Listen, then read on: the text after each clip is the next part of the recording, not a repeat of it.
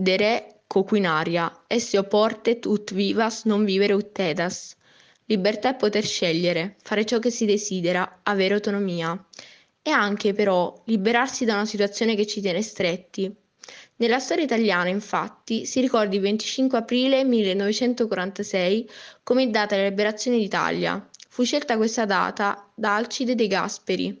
Il nostro paese celebra ogni anno questo avvenimento come festa nazionale in cui si ricorda la liberazione dell'Italia dall'occupazione nazista e dal regime fascista. Con questo evento gli italiani hanno affermato la loro libertà. Noi uomini del presente dovremmo ringraziare coloro che ci hanno permesso di pronunciare la parola libertà di essere liberi. Il 25 aprile al giorno d'oggi è un momento di convivialità, di condivisione e di compagnia. A quei tempi, cioè durante la Resistenza, non si vivevano momenti positivi. La guerra aveva sicuramente distrutto corpo e mente l'Italia si trova in difficoltà economiche. Nel mezzo di tutte queste difficoltà, però, si ricordano dei cibi di guerra. Ad esempio, erano presenti la polenta, i legumi, le rape, i cavoli. Rari erano invece pasta, pane, il caffè, ma ancora sale, pepe e grassi animali. Una situazione peggiore c'erano coloro che vivevano in maniera clandestina. A volte dovevano accontentarsi dei frutti. A volte si cibavano di riso, patate, castagne e minestra che ricevevano dai cittadini più benevoli. Il vino era l'elemento più reperibile, non si ammettevano sprechi, anzi molte volte erano le ricette per riciclare gli scarti come le bucce e i torsoli di mela.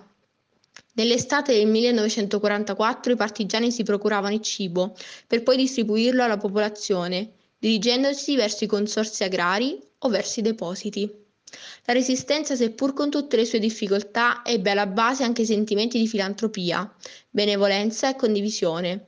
Proprio su questo tema vertono alcuni libri come quello ad opera scritto di due scrittrici, Lorella Carrara ed Elisabetta Salvini, intitolata Partigiani a tavola. In esso sono presenti più di 70 ricette legate proprio al periodo della Resistenza. Erano ricette molto popolari, semplici, realizzate con le materie prime. Era una cucina di invenzione in cui si mangiava ciò che si aveva. Non era scontato avere un pasto, come lo è invece ora. A quel tempo dunque non c'era libertà nell'alimentazione. Non si sceglieva cosa mangiare perché non c'erano alternative. Era una cucina di senza, dove ciò che mancava veniva sostituito da alimenti di fantasia o da qualche alternativa, come ad esempio la frittata senza uovo, cioccolato senza cacao, una cucina povera ma che riusciva a soddisfare anche le persone che avevano meno possibilità economiche. Una cucina povera non era un'etichetta, ma una mancanza. Spesso utilizzavano l'ingegno e la sopravvivenza. Prima viene lo stomaco, poi la morale, una citazione di Bertolt Brecht. Quella dei partigiani sembrava essere una fame allegra, un vuoto di stomaco che riusciva a essere riempito da valori di uguaglianza e riscatto. Dividendo il poco cibo a disposizione si andava costruendo piano piano una nuova società, fatta di intellettuali, operai, uomini, donne, che mangiavano insieme, senza distinzione o pregiudizi di genere o di ceto. Nel tempo della Resistenza erano presenti degli aneddoti citati anche nel libro Partigiani a tavola, come per esempio un primo piatto a Gattico, in provincia di Reggio Emilia, dove nel 1943 le famiglie Cervi, per festeggiare la caduta del regime, portò in piazza 380 kg di maccheroni al burro, un'enorme pasta asciutta che si ripete ogni 25 aprile oppure le lasagne della ricostruzione gustate da Teresa Noce di ritorno dai campi della morte, fino ai 35.000 bambini nutriti dalle donne emiliane il duro inverno del 45. La carenza di cibo si riscontrava anche nei messaggi scambiati dalle diverse brigate partigiane. Il cibo era diventato meno importante delle munizioni, spesso la fame era presente anche in alcune canzoni. La condivisione era il momento principale per socializzare, confrontarsi, la parola compagno deriva da nei gesti più elementari, ossia la condivisione del pane. Alcune delle ricette più importanti di questo periodo nel dolce della liberazione aveva gli aromi di whisky e tabacco per evocare l'arrivo degli americani, mentre l'antipasto in marcia era la tipica merenda dei combattenti, quel pane e salame da mangiare mentre si camminava. Erano presenti inoltre l'insalata delle bande liguri oppure i cappelletti bastonati, chiamati così perché durante il ventennio gli squadristi facevano irruzione nelle case per bastonare chi celebrava il primo maggio gustando i cappelletti. La data di liberazione viene spesso associata ad un qualcosa che riguarda l'indipendenza. Alla liberazione di un luogo o di un popolo, ciò che in realtà interessò la maggior parte dei paesi del mondo, anche se noi conosciamo molto bene solo quella italiana, poiché è festa nazionale. Nello stesso giorno, ma quasi 30 anni dalla liberazione italiana, il 25 aprile 1974, anche il Portogallo fu liberato con la rivoluzione dei Garofani, ovvero un colpo di Stato militare. Esso fu attuato dall'ala progressista delle forze armate la quale si rifiutava dei soprusi e della violenza da parte di Antonio Salzar.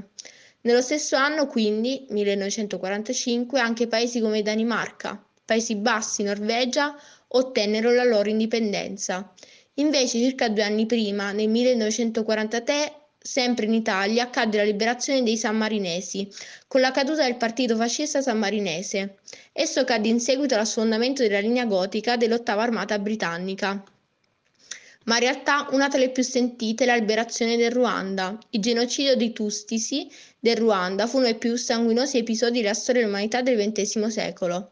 Secondo le stime di Human Rights Watch, del 6 aprile alla metà di luglio del 1994, per circa 100 giorni in Ruanda vennero massacrate sistematicamente a colpi di armi da fuoco, macete pangas e bastoni chiodati, almeno 500.000 persone. Le stime sul numero delle vittime sono tutte cresciute fino a raggiungere cifre dell'ordine di circa 800.000 o un milione di persone. Il genocidio ufficialmente viene considerato concluso alla fine delle Operation Turquoise, una missione umanitaria voluta e intrapresa dai francesi sotto egidia dell'ONU. Dolce della liberazione, mousse al whisky e al cioccolato congelato al tabacco. Gli ingredienti sono 400 ml di latte, 100 ml di panna, 170 g di zucchero, 1 g di tabacco, 3 g di farina di guar, 180 g di cioccolato fondente al 75 eh, o all'80%, 50 g di burro, 3 uova, 3 tuorli, un bicchiere di whisky torbato, sale, fave di cacao. Il procedimento: preparare il gelato scaldando il latte con panna, zucchero, il tabacco e la farina guar. Filtrare il tutto e, una volta raffreddato, incorporarlo insieme ad un tuorlo d'uovo.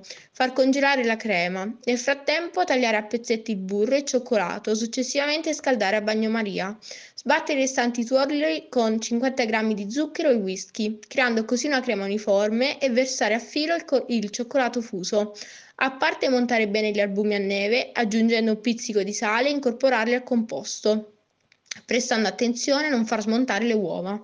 Lasciare riposare la mousse in frigorifero per almeno una notte. È possibile poi ricoprire la torta con fave di cacao sbriciolate e con una pallina di gelato al tabacco.